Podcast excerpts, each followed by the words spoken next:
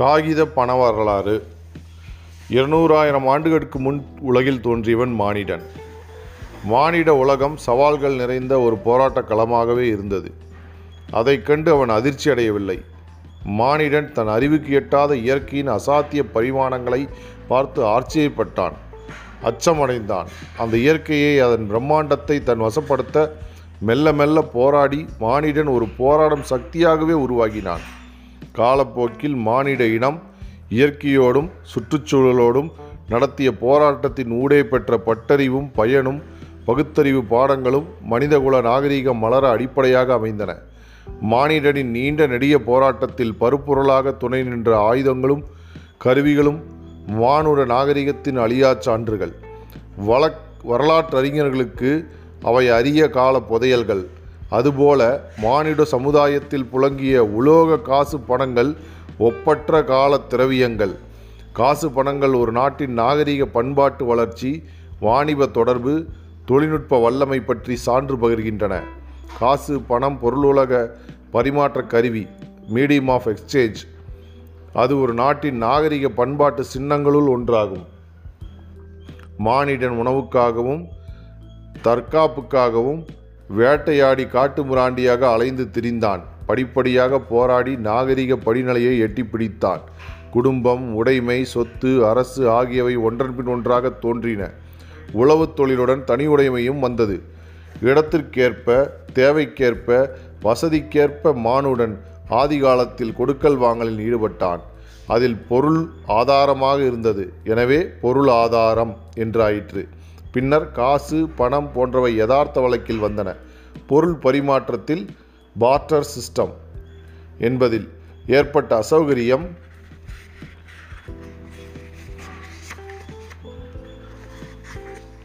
நாளடைவில் ஏற்பட்ட தொழில்நுட்ப வளர்ச்சி, வாணிப வாய்ப்பு, வசதிகளுக்கான தேவைகள் ஆகியவை ஒருங்கிணைந்து மாற்றங்களை கருக்கொண்டன. அதன் விளைவு உலோகப் பணம், காகித பணம், வங்கி பணம் ஆகியவை ஆகும். பணம் இவ்விதம் பல பரிமாணங்களில் பரிணமித்தது. அந்த பணம் இன்று மானுட சமூகத்தை ஆட்டி படைக்கும் வல்லமை பெற்றுவிட்டதை பார்த்து மனிதன் ஆச்சரியமடைகிறான். அன்று கடவுளை கண்டுபிடித்த மனிதனே பணத்தையும் கண்டுபிடித்தான். அந்த இரண்டுக்கும் அவனே அடிமையாகிவிட்டான். இது காலத்தின் விளையாட்டு. பணம் தொன்று தொற்று வழக்கிலிருந்த பண்டமாற்று முறையின் இடர்பாடுகளை களைந்தது உண்மை. ஆனால் பண்டமாற்று முறையை காலப்போக்கில் அதன் அது வேரோடு அழித்து சாய்த்துவிட்டது. பணச்செலவாணி பண்பாட்டு வாணிபத்தின் முதுகெலும்பாகி அரசின் அச்சாணியாகவும் மனித சமூகத்தின் மூச்சுக்காற்றாகவும் மாறிவிட்டது. பண்டமாற்று மனிதனின் பொருளாதார நடவடிக்கையில் உருவான முதல் பரிமாற்ற கருவி மீடியம் ஆஃப் எக்ஸ்சேஞ்ச் பொருள். பின்னர் கன்றுக்காலிகள் பண்டமா பண்டங்கள் பரிமாற்ற அழகாலை அழகா அழகுகளாயின. அந்த முறைக்கு பண்டமாற்று என்று பெயர், பார்ட்டர் என்று பெயரிட்டனர். பணம் புழக்கத்திற்கு வந்த பிறகும் பண்டு காலத்தில் பண்டமாற்று தொடர்ந்தது. பணத்துடன் கைகோர்த்து பயன்பாட்டில் இருந்தது. பழங்குடி மற்றும் மலைவாழ் மக்கள் மத்தியில் பண்டமாற்று இன்றும் பின்பற்றப்படுகிறது. பண்டமாற்று கம்யூனிஸ்ட் நாடுகளால் பெரிதும் வரவேற்கப்பட்டது. கார்ல் மார்க்ஸ் ஆயிரத்தி எட்நூற்றி பதினெட்டு டு ஆயிரத்தி எட்நூற்றி எண்பத்தி மூணு வரை வாழ்ந்தவர். லெனின் ஆயிரத்தி எட்நூற்றி எழுபதிலிருந்து ஆயிரத்தி தொள்ளாயிரத்தி இருபத்தி நாலு போன்ற பொதுவுடைமை சிற்பிகள் பணச்செலவாணியை விரும்பவில்லை. ருசிய புரட்சிக்கு பின்னர் லெனின் ருசியாவின் பணப்புழக்கத்தை அடியோடு ரத்து செய்தார். எனினும் பொருளாதார கணிப்பு, திட்டமிடல் போன்ற பொருளியல் நடவடிக்கைக்கு பணம் அனுகூலமானது என்பதை கண்டறிந்த பின்னர் ஆயிரத்தி தொள்ளாயிரத்தி இருபதில் மீண்டும் சோவியத் துணையில் பணம் செலவாணியானது. மாசு இல்லாத சுற்றுப்புறமும் இயற்கையோடு இயந்த வாழ்வியலும் பண்டமாற்று முறையை முறையோடு நெருங்கிய தொடர்புடையன. சுற்றுச்சூழல் பாதிப்பு, மாசு இல்லாத பரபரப்பு, பதட்டமில்லாத வாழ்வியல் அமைய மக்கள் இப்போது அலாவுகின்றனர். எனவே பண்டமாற்று முறை மீண்டும் புத்துயிர் பெறலாம். சூரிய புயல், புவி வெப்பமாதல் போன்ற தகாத விளைவுகளை தடுக்க இயற்கையோடு நம் மூதாதையர் இசைந்து வாழ்ந்தனர். அந்த இன்ப வாழ்வை மீளச் செய்யலாம். உலகம் போற்றும் நாடக ஆசிரியர் கவிஞர் வில்லியம் ஷேக்ஸ்பியர் தீட்டிய under the greenwood tree பாடல் போன்றவற்றிற்கு செயல்வடிவம் மீண்டும் கிடைக்கலாம். காலச்சக்கரம் பொல்லாதது, எதுவும் நடக்கலாம். நாகரிக உலகில் மனிதனின் போராட்டம் இரண்டு வகையானது. ஒன்று இயற்கையுடன் நடத்துகிற தொடர் போராட்டம், இன்னொன்று சக மனிதனுடன் நடத்துகிற போட்டி. பணம் சம்பாதிப்பது மனித சமூகத்தின் குறிக்கோளாகிவிட்டது. மனிதர் இலக்கு பணம் பணம் எனவே பணப்பந்தயம் தொடர்கிறது. உலக நாடுகளில் பணம் இன்று நீக்கமர செலவாணியாகி புழக்கத்தில் இருக்கிறது. கரன்சி எல்லா நாடும் அரசும் பணத்தை அச்சடிக்கவும் நிர்வகிக்கவும் உரிய மேலாண்மை அதிகாரத்தை பெற்றிருக்கிறது. இந்திய அரசின் பண மேலாண்மை ஒரு அம்சமே உயர் மதிப்பு ரூபாய் நோட்டு அளிப்பு. இதன் தாக்கம் பிரம்மாண்டமானது. HDN high high high value high money demonetization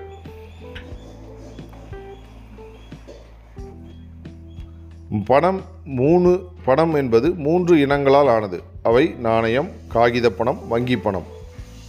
இந்த மூன்றையும் உள்ளடக்கியதுதான் பணம் என்ற பதம். வங்கி பணத்தின் ஒரு அங்கமாக பிளாஸ்டிக் பணம் புதிய அவதாரம் எடுத்து பெரும் செல்வாக்குடன் இன்றைய உலகில் உலா வருகிறது. பணம் ஆங்கிலத்தில் மணி என்று அழைக்கப்படுகிறது. பொதுவாக பொருளாதார வடிவமைப்புகள் மூன்று உண்டு. அவை முதலாளித்துவ பொருளாதாரம், பொதுவுடைமை பொருளாதாரம், கலப்பு பொருளாதாரம் ஆகியவையாகும். இந்த மூவகை பொருளாதார வடிவமைப்புகளிலும் பணத்தின் ஆளுமையை காணலாம். பணம் பாதாள முறை பாயும் என்பது பழமொழி.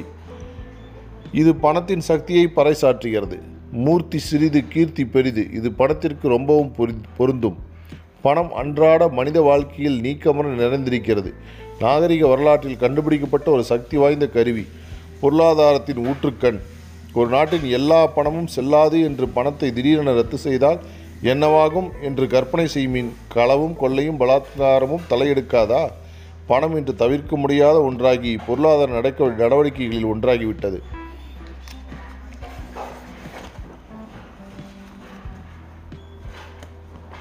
பணத்தின் தோற்றம்.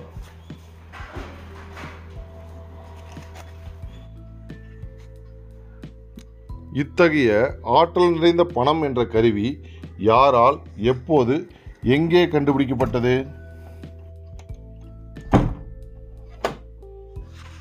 என்பதை அறிய கிடைக்கிறோம். எனினும் காலத்தால் தோன்றி கால நதியிலிருந்து கரையேறி நிலைத்துவிட்ட பணம் முதலில் பொருட்பணமாகி கமாடிட்டி மணி, பின்னர் உலோகப் பணம், காகித பணம், வங்கி பணம் என்று அவதாரங்களை பெற்றது. இந்த அவதாரங்கள் எல்லாமே மக்களின் தேவை, வாய்ப்பு, வசதி ஆகியவற்றின் காரணமாகவே.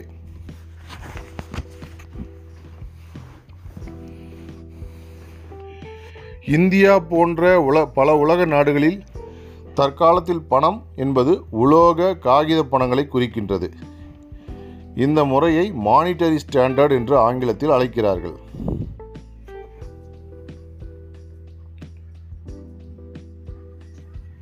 நாணயங்கள் கிமு ஆறாம் நூற்றாண்டு முதலே, அதாவது இரண்டாயிரத்தி ஐநூறு ஆண்டுகளுக்கு முன்னர் இந்தியாவில் நாணயங்கள் வெளியிடப்பட்டன.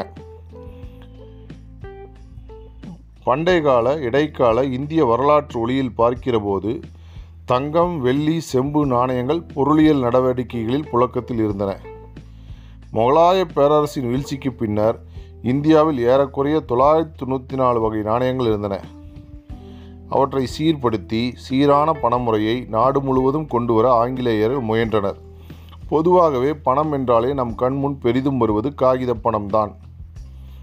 சீனாவும் காகித பணமும். காகித பணம் சீனர்களால் கண்டுபிடிக்கப்பட்டது. சீன நாட்டில் ஆட்சி செய்த டேங் அரச வம்சம் கனத்த செம்பு நாணயங்களுக்கு பதிலாக காகித பணங்களை முக்கிய வர்த்தக பரிமா பரிவர்த்தனைகளில் முதன் முதலாக கிபி ஆய அறுநூற்றி பதினெட்டிலிருந்து தொள்ளாயிரத்தி ஏழு வரை பயன்படுத்தினர். உண்மையான முதல் காகித பணம் பதினோராம் நூற்றாண்டில்தான் வெளியிடப்பட்டது. அந்த காகித பெயரத்திற்கு பெயர் ஜியாவோசி ஆகும். இப்போதுள்ள பண நடைமுறையைப் போல் அப்போதும் காகித பணத்துடன் உலோக நாணயங்களும் சீனாவில் புழக்கத்தில் இருந்தன. சீனா நாகரிகத்தில் சிறந்து விளங்கிய நாடு. மக்கள் தொகை பெருக்கமும் வாணிப வளர்ச்சியும் தொழில்நுட்பச் சூழலும் காகித பணம் கண்டுபிடிக்கப்பட்டதற்கு சாதகமான காரணிகள் ஆயின. கிபி ஆயிரத்தி நூற்றி இருபதுகளில் சாங் அரச வம்ச ஆட்சியில் சீனா காகித பணம் வெளியிட்டது. இதுதான் உலகில் முதலில் வெளியிடப்பட்ட அரச காகித பணம். செங்கிஸ்கான் கிபி ஆயிரத்தி நூற்றி அறுபத்தி ரெண்டு முதல் ஆயிரத்தி இரநூத்தி இருபத்தி ஏழு வரை அவரின் பேரன் செங்கிஸ்கானின் பேரன் குப்ளைகான் அவர் யுவான் அரசவம்ச நிறுவனர். ஆயிரத்தி இரநூத்தி எழுவத்தொன்னில் குப்ளை கான் டெல்லி சுல்தான் ஜலாலுதீன் கில்ஜியின் காலத்தவர். இருவரும் சமகாலத்தவர்கள். குப்ளை கான் வெளியிட்ட காகித பணம் ஜாவோ என்று அழைக்கப்பட்டது. வெனிஸ் நகரில் வணிகர் மார்க்கோ போலோ கிபி ஆயிரத்தி இரநூத்தி ஐம்பத்தி நாலு முதல் ஆயிரத்தி முந்நூற்றி இருபத்தி நாலு வரை வாழ்ந்தவர். ஒரு ஐரோப்பிய யாத்ரிகர். அவர் காகித பணத்தை பயன்படுத்தியதாக சான்றுகள் உண்டு. கில்ஜிகளுக்கு பிறகு டெல்லி சுல்தானத்தை ஆண்ட துக்ளக் சுல்தான்களில் முகமது பின் துக்ளக் நாணய சீர்திருத்த இளவரசர் பிரின்ஸ் ஆஃப் மானிய மணியஸ் என்று வரலாற்று சிறப்பை பெற்று பெறுவதற்கும் நாணய சீர்திருத்தத்தில் ஈடுபடுவதற்கும் குப்ளை கானின் செல்வாக்கு தூண்டுதலாக அமைந்தது. சீன நாடு காகித பணத்தின் தந்தை. ஆனால் சீனா தான் உருவாக்கிய காகித பணத்தை கிபி ஆயிரத்தி நானூற்றி ஐம்பத்தைந்தாம் ஆண்டில் ரத்து செய்தது. எனினும் பல நூற்றாண்டுகள் கழித்த பின்னர் மீண்டும் காகித பணம் புழக்கத்தில் கொண்டு வரப்பட்டது. காகித பணத்திலிருந்து சீனர்களால் எட்டி விலக முடியவில்லை என்பதுதான் வரலாறு. இந்தியாவில் ஐரோப்பிய பணம். ஏறக்குறைய இருநூறு ஆண்டுகள் இந்தியாவில் ஆங்கிலேயர்கள் அதிகாரம் செலுத்தினர். அவர்கள் பொருளீட்டும் பொருட்டு கடல் கடந்து வந்த வாணிகர்கள் அல்லது வணிகர்கள். சந்தர்ப்ப சூழ்நிலைகளால் ஆட்சி கட்டிலில் பலவந்தமாக அமர்ந்தவர்கள். இந்தியாவின் செல்வத்தை, இயற்கை வளத்தை கொள்ளையடித்து இந்தியர்களின் உழைப்பை சுரண்டி கொளுத்துவர்கள். ஆனால் அவர்களில் சில நவீன வளர்ச்சி நடவடிக்கைகளில் ஈடுபட்டனர். அதில் ஒன்றுதான் பண நிர்வாகம்.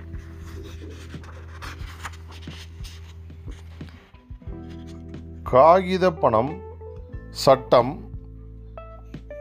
பிரிட்டிஷ் இந்திய அரசுக்கு ரூபாய் நோட்டு வெளியிடும் அதிகாரம் கொடுத்தது. அது முதல் ரூபாய் நோட்டு அரசின் தனியுரிமையானது. அதன் பின்னரே இந்தியாவில் பிற ஐரோப்பிய குடியரசு அரசுகள், குறிப்பாக பிரான்ஸ், போர்த்துகீசிய அரசுகளும் தங்கள் ஆட்சி பகுதியில் ரூபாய் நோட்டுகளை வெளியிட்டனர். அவைகள் முறையே ஆயிரத்தி தொள்ளாயிரத்தி ஐம்பத்தி நாலு ஆயிரத்தி தொள்ளாயிரத்தி அறுபத்தொன்று வரையிலும் புழக்கத்தில் இருந்தன. இந்திய பணம். இந்திய நாட்டின் பணம் ரூபாய் என்றும் தமிழிலும் ருப்பி என்ற ஆங்கிலத்திலும் எழுதப்படுகிறது. இந்த பதத்தின் மூலச்சொல் ரபாயா என்ற சமஸ்கிருத சொல்லாகும். இதன் அர்த்தம் வெள்ளி அல்லது வெள்ளியிலானது எனப்படும். செர்சா சூரிய அரசர்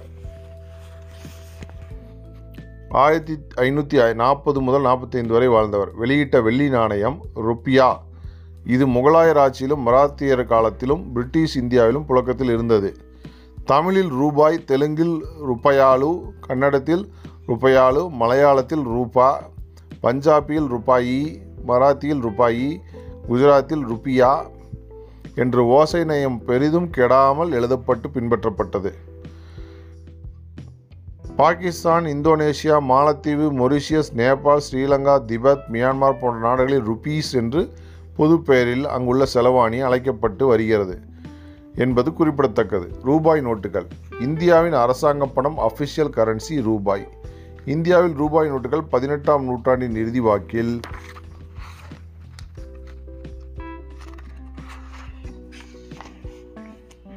வெளிவந்தன. ஆங்கில கிழக்கிந்திய கம்பெனியின் வாரன் ஹேஸ்டிங்ஸ் நிறுவிய the general bank of Bengal and Bihar அல்லது பெங்கால் பேங்க் மற்றும் மெட்ராஸ் பிரசிடென்சி ஆகியவை ரூபாய் நோட்டுகளை வெளியிட்டன.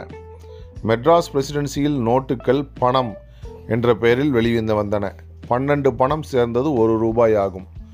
இந்திய நாட்டில் ஒரே சீரான செலவாணி என்பது சுதந்திரத்திற்கு பிறகே சாத்தியமானது. அத் அச்செல் திசையில் நாட்டின் மைய வங்கி என்ற நிலையில் இந்திய ரிசர்வ் வங்கியின் பணிகள் சிறப்பானவை. இந்திய ரிசர்வ் வங்கி. ஆங்கிலேயர்களால் இந்திய ரிசர்வ் வங்கி பம்பாயில் ஏப்ரல் ஒன்று ஆயிரத்தி தொள்ளாயிரத்தி முப்பத்தைந்தில் நிறுவப்பட்டது. இந்திய ரிசர்வ் வங்கி மைய வங்கி என்று பொருள் கொள்ளல் பொருந்தும். இந்திய ரிசர்வ் வங்கி அல்லது மைய வங்கியின் தேவை பற்றிய கருத்து வாரன் ஹேஸ்டிங்ஸ் வங்காள கவர்னராக இருந்த காலத்திலேயே எழுந்தது. அவர் ஆர்பிஐ வேண்டுமென பரிந்துரைத்தார். ஆனால் காலம் கடந்து நூற்றி ஐம்பது ஆண்டுகளுக்கு பிறகு அது நிறைவேறியது. பின்னர் ஜனவரி ஆயிரத்தி தொள்ளாயிரத்தி நாற்பத்தொம்போதில் இந்திய மைய நாட் வங்கி நாட்டுடைமையாக்கப்பட்டது. சுதந்திர இந்திய அரசால் இப்போது அதன் கிளை வங்கிகள் சென்னை, பம்பாய், கல்கத்தா, டெல்லி, பெங்களூரு, நாக்பூர், கான்பூர் ஆகிய நகரங்களிலும் வெளிநாட்டிலும் லண்டனிலும் அமைக்கப்பட்டுள்ளன. பம்பாய் இன்று இந்தியாவின் நிதி தலைநகர் ஆகிவிட்டது. இந்திய அரசு ஒரு ரூபாய் நோட்டுகளை வெளியிடுகிறது. மற்ற எல்லா காகித பணமும் வெளியிடும் முழு அதிகாரமும் மைய வங்கிக்கு உண்டு. வீத அளவு காப்பு முறை ஆயிரத்தி தொள்ளாயிரத்தி முப்பத்தி நாலாம் ஆண்டு சட்டப்படி அமலுக்கு வந்தது. ஆனால் அது பின்னர் இருமுறை திருத்தப்பட்டது. குறைந்த அளவு காப்பு முறை செயலுக்கு வந்தது. அதன்படி ஆயிரத்தி தொள்ளாயிரத்தி ஐம்பத்தி ஏழு முதல் குறைந்தபட்சம் இருநூறு கோடி ரூபாய் மதிப்புடைய தங்கமும் அயல்நாட்டு பத்திரங்களும் காப்பாக ரிசர்வாக இருக்க வேண்டும். இதனடிப்படையில் இந்திய ரிசர்வ் வங்கி பொருளாதாரத்திற்கேற்றபோல் எவ்வளவு அளவு பணத்தை வெளியிடலாம், ஐந்தாண்டு திட்டங்களால் ஏற்பட்ட அதிக பண தேவையையும் அந்நிய செலவாணி பற்றாக்குறையையும் காப்பு குறைவதற்கு காரணமாயிற்று, ரிசர்வ் குறைவதற்கு காரணமாயிற்று என்பர். இந்தியாவில் பிரிட்டிஷ் இந்தியாவில் ரூபாய் நோட்டு அச்சடிக்கும் அச்சகம் முதன் முதலில் நாசிக்கில் நிறுவப்பட்டது. அதுவரையிலும் இங்கிலாந்து வங்கி பேங்க் ஆஃப் இங்கிலாந்தில் அச்சடிக்கப்பட்டது. இந்திய ரிசர்வ் வங்கி ஆயிரத்தி தொள்ளாயிரத்தி முப்பத்தி ஐந்து முதல் பணம் வெளியிடும் பொறுப்பை ஏற்றது. மைய வங்கி முதலில் வெளியிட்டது ஐந்து ரூபாய் நோட்டாகும்.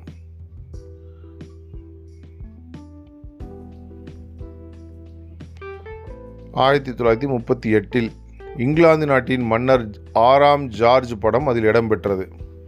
சுதந்திரம் பெற்ற இந்தியாவில் ஆயிரத்தி தொள்ளாயிரத்தி நாற்பத்தி ஏழுக்கு பிறகு புதிய வடிவத்தில் முதல் ஒரு ரூபாய் மதிப்பு நோட்டு ஆயிரத்தி தொள்ளாயிரத்தி நாற்பத்தி ஒன்பதில் வெளியிடப்பட்டது. அரசு அந்த நோட்டுகளை வெளியிட்டது. இரண்டு ரூபாய் நோட்டு முதல் அனைத்து வகை ரூபாய் நோட்டுகளும் அச்சடித்து வெளியிடுவது இந்திய ரிசர்வ் வங்கியின் தனி உரிமையாகும். மைய வங்கி ரூபாய் ஐயாயிரம் ரூபாய் பத்தாயிரம் வகை நோட்டுகளை ஆயிரத்தி தொள்ளாயிரத்தி நாற்பத்தொம்போதில் வெளியிட்டது. மேலும் ரூபாய் ஐந்து ரூபாய் பத்து ரூபாய் இருபது ரூபாய் நூறு ரூபாய் ஐம்பது ரூபாய் ஐநூறு ரூபாய் ஆயிரம் நோட்டுகள் வெளியிடப்பட்டன. ஆயிரத்தி தொள்ளாயிரத்தி தொண்ணூற்றாறு முதல் மகாத்மா காந்தி தொடர் நோட்டுகள் வெளிவர ஆரம்பித்தன. ரூபாய் நோட்டுகளை வங்கி பணம் பேங்க் நோட் என்றும் அழைப்பது உண்டு. இந்திய செலவாணியில் காகித பணத்தின் வீதம் தொண்ணூறு சதவீதத்துக்கும் அதிகம். பெரும்பாலும் காகித பணம்தான். இந்திய விடுதலைக்கு பிறகு சுதந்திர இந்தியாவின் முதல் ஒரு ரூபாய் நோட்டுகளில் அசோகரின் சாரநாத் சிங்கமும் அச்சடிக்கப்பட்டிருந்தது. சாரநாத் சிங்கம் இந்திய அரசின் முத்திரையாகும். இந்திய மைய வங்கி ஆயிரத்தி தொள்ளாயிரத்தி தொண்ணூத்தாறில் மகாத்மா காந்தி தொடர் நோட்டுகளை வெளியிடுவது வரையிலும் ரூபாய் நோட்டில் பல உருவங்கள் அச்சடிக்கப்பட்டன. அவை இந்தியாவின்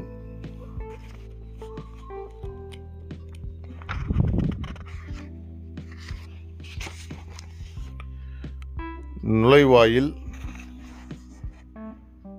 கேட்வே ஆஃப் இந்தியா, தமிழ்நாட்டின் தஞ்சை மாமன்னர் ராஜராஜன் சோழன் கட்டிய பெரிய கோயில் பிரகதீஸ்வரர் டெம்பிள் போன்ற வரலாற்று சிறப்புமிக்க நினைவு சின்னங்கள் இருந்தன. எனினும் அசோகர் தூண் சின்னம் ஆயிரத்தி தொள்ளாயிரத்தி எண்பது வரையில் ரூபாய் நோட்டில் நீடித்தது. ரெண்டாயிரத்தி பத்தில் ரூபாய் சின்னம் புதிதாக அமலுக்கு வந்தது. இந்திய நோட்டுகளில் ஆங்கிலத்துடன் சேர்ந்து பதினாறு மொழிகளில் நோட்டின் மதிப்பு எழுத்தில் எழுதப்பட்டது. தனது பல வெளியீடு வரலாற்றில் இந்திய மைய வங்கி அச்சிட்டு வெளியிட்ட முதல் உயர் ரகம் ரூபாய் நோட்டு ரூபாய் ஆயிரம் ரூபாய் பத்தாயிரம் ஆகும். இந்த ரக நோட்டுகள் ஆயிரத்தி தொள்ளாயிரத்தி முப்பத்தி எட்டில் வெளிவந்தன. ஆனால் அவை ஆயிரத்தி நா தொள்ளாயிரத்தி நாற்பத்தாறில் புழக்கத்திலிருந்து நீக்கப்பட்டு செல்லாத நோட்டானது. எட்டு ஆண்டுகளில் ஆயிரம் ஐநூறு பத்தாயிரம் ரூபாய் உயர் ரக நோட்டுகளை ஜனவரி ஆயிரத்தி தொள்ளாயிரத்தி ஐம்பத்தி நாலில் ஆர்பிஐ வெளியிட்டது. எனினும் மீண்டும் அந்த நோட்டுகள் பண மதிப்பிழப்பு அல்லது பண மதிப்பளிப்பு டிமானிட்டைசேஷன் என்ற நடவடிக்கையால் ஜனவரி ஆயிரத்தி தொள்ளாயிரத்தி எழுபத்தெட்டில் செல்லாப்பணமாகியது. ஆயிரம் ரூபாய் நோட்டு மீண்டும் நவம்பர் ரெண்டாயிரம் ஆண்டில் ஆர்பிஐ வெளியிட்டது. இந்த உயர் ரக நோட்டுகள் ஆயிரத்தி ரெண்டாயிர ரெண்டாயிரத்தி பதினாறு நவம்பர் பண மதிப்பளிப்பு அறிவிப்பால் வெற்று காகிதமாயின. விந்தை என்னவென்றால் உயர் மதிப்பு நோட்டுகள் வாபஸ் பெறப்பட்டு மீண்டும் மீண்டும் அச்சிடப்பட்டுள்ளன. இந்திய பணவியல் நிர்வாக காரணிகள் பணப்பதுக்கள் ஏற்படவும் நிழல் பொருளாதார பெருக்கத்திற்கும் மறைமுக ஊக்கத்திற்கும் கொடுத்திருக்கலாம்.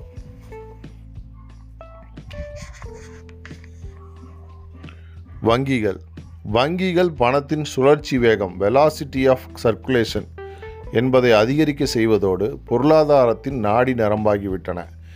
இந்தியா விடுதலை அடைந்த காலத்தில் அறுநூறு தனியார் வங்கிகள் நாலாயிரத்தி எட்நூறு கிளை வங்கிகளுடன் செயல்பட்டன. அவை ஆயிரத்தி தொள்ளாயிரத்தி அறுபத்தொம்போதில் எட்டாயிரத்தி இரநூத்தி அறுபது கிளை வங்கிகளாக அதிகரித்தன.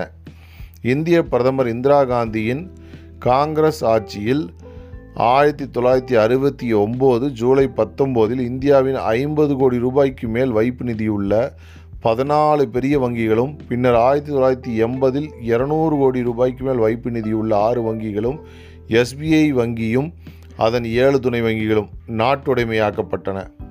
வங்கி தேசியமயமாக்கத்திற்கு பிறகு இந்தியாவில் வர்த்தக வங்கிகளில் கமர்ஷியல் பேங்க் வளர்ச்சி உலகில் எங்கும் காணாத வளர்ச்சியை இந்தியா எட்டி பிடித்தது.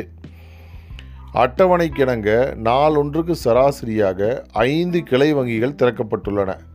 முப்பத்தி ஆறு வருடங்களில் கிளை வங்கிகளின் எட்நூறு சதவீத வளர்ச்சி ஊரக வளர்ச்சியை துரிதப்படுத்தியது. நாள்தோறும் இந்தியாவில் திறக்கப்பட்ட ஐந்து வங்கிகளில் குறைந்தபட்சம் இரண்டு வங்கிகள் கிராமப்புறங்களில் திறக்கப்பட்டுள்ளன. ஆயிரத்தி தொள்ளாயிரத்தி அறுபதிலிருந்து எழுபதில் இருந்த எட்டாயிரத்தி அறுநூற்றி அறுபது கிளை வங்கிகள் ரெண்டாயிரத்தி ஐந்திலிருந்து ஆறில் அறுபத்தெட்டாயிரத்தி ஐநூறு கிளை வங்கிகளாக அதிகரித்தன. பண மதிப்பளிப்பு அறிவிப்பு வந்த நவம்பர் ரெண்டாயிரத்தி பதினாறில் இந்தியாவில் செயல்பட்ட மொத்த வர்த்தக வங்கி கிளைகள் ஆயிரத்தி ஒரு லட்சத்தி முப்பத்தெட்டாயிரத்தி ஐநூற்றி எண்பது. மொத்த ஏடிஎம் எண்ணிக்கை ரெண்டு லட்சத்தி நாலாயிரத்தி இரநூத்தி பதினெட்டு ஆகும். ரூபாய் சின்னம். இந்திய ரூபாய் நோட்டுகள் வரலாற்றில் மகாத்மா காந்தி தொடர் ஆயிரத்தி தொள்ளாயிரத்தி தொண்ணூற்றாறு முதல் வெளியிடப்பட்டன. இந்திய செலவாணியான ரூபாய் நோட்டுகளில் நீண்ட காலமாக ஆர்எஸ் அல்லது ஆர்இ என்ற அடையாளங்கள் இடம்பெற்றிருந்தன. இதை மாற்றி மன் அமைக்க மன்மோகன் சிங் அரசு விரும்பியது. எனவே இந்திய பணத்திற்கு புதிய சின்னம் ஆர் என்ற வகையில் ரெண்டாயிரத்தி பத்தாம் ஆண்டு வடிவமைக்கப்பட்டது. இது தொடர்பாக ஐந்து மூணு ரெண்டாயிரத்தி ஒன்பதில் சிறந்த சிறந் திறந்த போட்டியை இந்திய குடிமக்கள் மட்டும் கலந்து கொள்ளும் வகையில் அறிவித்தது. அந்த போட்டியில் கலந்து கொண்டு சின்னம் வரைந்து அனுப்பிய மூவாயிரத்தி முந்நூற்றி முப்பத்தி ஒன்று பேரின் பட்டியல் ஐந்தாக சுருக்கப்பட்டது. இறுதியில் பதினைந்து ஜூலை ரெண்டாயிரத்தி பத்து அன்று கூடிய மத்திய அமைச்சரவை தமிழ்நாட்டின் கள்ளக்குறிச்சி என்ற ஊரில் பிறந்த உதயகுமார் தர்மலிங்கம் என்ற தமிழன் வடிவமைத்த ரூபாய் சின்னத்தை தேர்ந்தெடுத்தது. எனினும் கருத்து மாறுபாடுகள் நீதிமறை வரை சென்றது. பல வழக்குகள் தொடரப்பட்டன. வழக்குகளை விசாரித்த டெல்லி உயர்நீதிமன்றம் வழிகாட்டு நெறிமுறைகள் உருவாக்கப்படாததை சுட்டிக்காட்டியதோடு இதுபோன்ற முக்கியம் வாய்ந்த எதிர்கால போட்டிகளில் வழிகாட்டு நெறிமுறைகள் உருவாக்கப்படும் என்று தீர்ப்பு வலியுறுத்தி அமைச்சரவை தேர்ந்தெடுத்த சின்னத்தை ஏற்று தீர்ப்பளித்தது. அதன் விளைவாக உதயகுமார் வரைந்த சின்னம் அமலுக்கு வந்தது என்பது குறிப்பிடத்தக்கதாகும். தேவநாகரி எழுத்தான ரா மற்றும் லத்தீன் கேபிட்டல் எழுத்தான ஆர் இரண்டையும் ஒன்று சேர்த்து உருவாக்கப்பட்ட உருவாக்கப்பட்டது இந்த ரூபாய் சின்னம். இந்த சின்னத்தில் சிகரத்தில் நடுவில் வெள்ளை நிற இடைவெளியுடன் இரு இணைகோடுகள் இந்தியாவின் மூவர்ண கொடியையும் சமம் அடையாளம் பொருளாதார மூ ஏற்றத்தாழ்வு குறைக்கப்பட வேண்டும் என்று நாடு விரும்புவதையும் காட்டுகின்றன. மைசூர், சால்ஃபோனி, நாசிக், தேவதாஸ் ஆகிய இடங்களில் இப்போது இந்த இந்திய ரூபாய் நோட்டுகள் ரிசர்வ் வங்கியின் அச்சகத்தில் அச்சடிக்கப்படுகின்றன. ஆனால் புதிய சின்னம் இந்திய ரூபாய் நோட்டுகளிலும் நாணயங்களிலும் பொறிக்கப்பட்டன. அப்போதைய மைய அரசின் நிதியமைச்சர் பிரணாப் முகர்ஜி அவர் பாராளுமன்றத்தில் பிப்ரவரி இருபத்தெட்டு ரெண்டாயிரத்தி பதினொன்று உரை உரையாற்றியதற்கிணங்க ஒன்று இரண்டு ஐந்து பத்து ரூபாய் நாணயங்களிலும் ரூபாய் பத்து நூறு ஐநூறு ஆயிரம் ரூபாய் நோட்டுகளிலும் முறையே ரெண்டாயிரத்தி பதினொன்று ரெண்டாயிரத்தி பன்னெண்டு ஆண்டுகளில் புதிய சின்னம் தாங்கிய இந்திய பணம் வெளிவந்தன.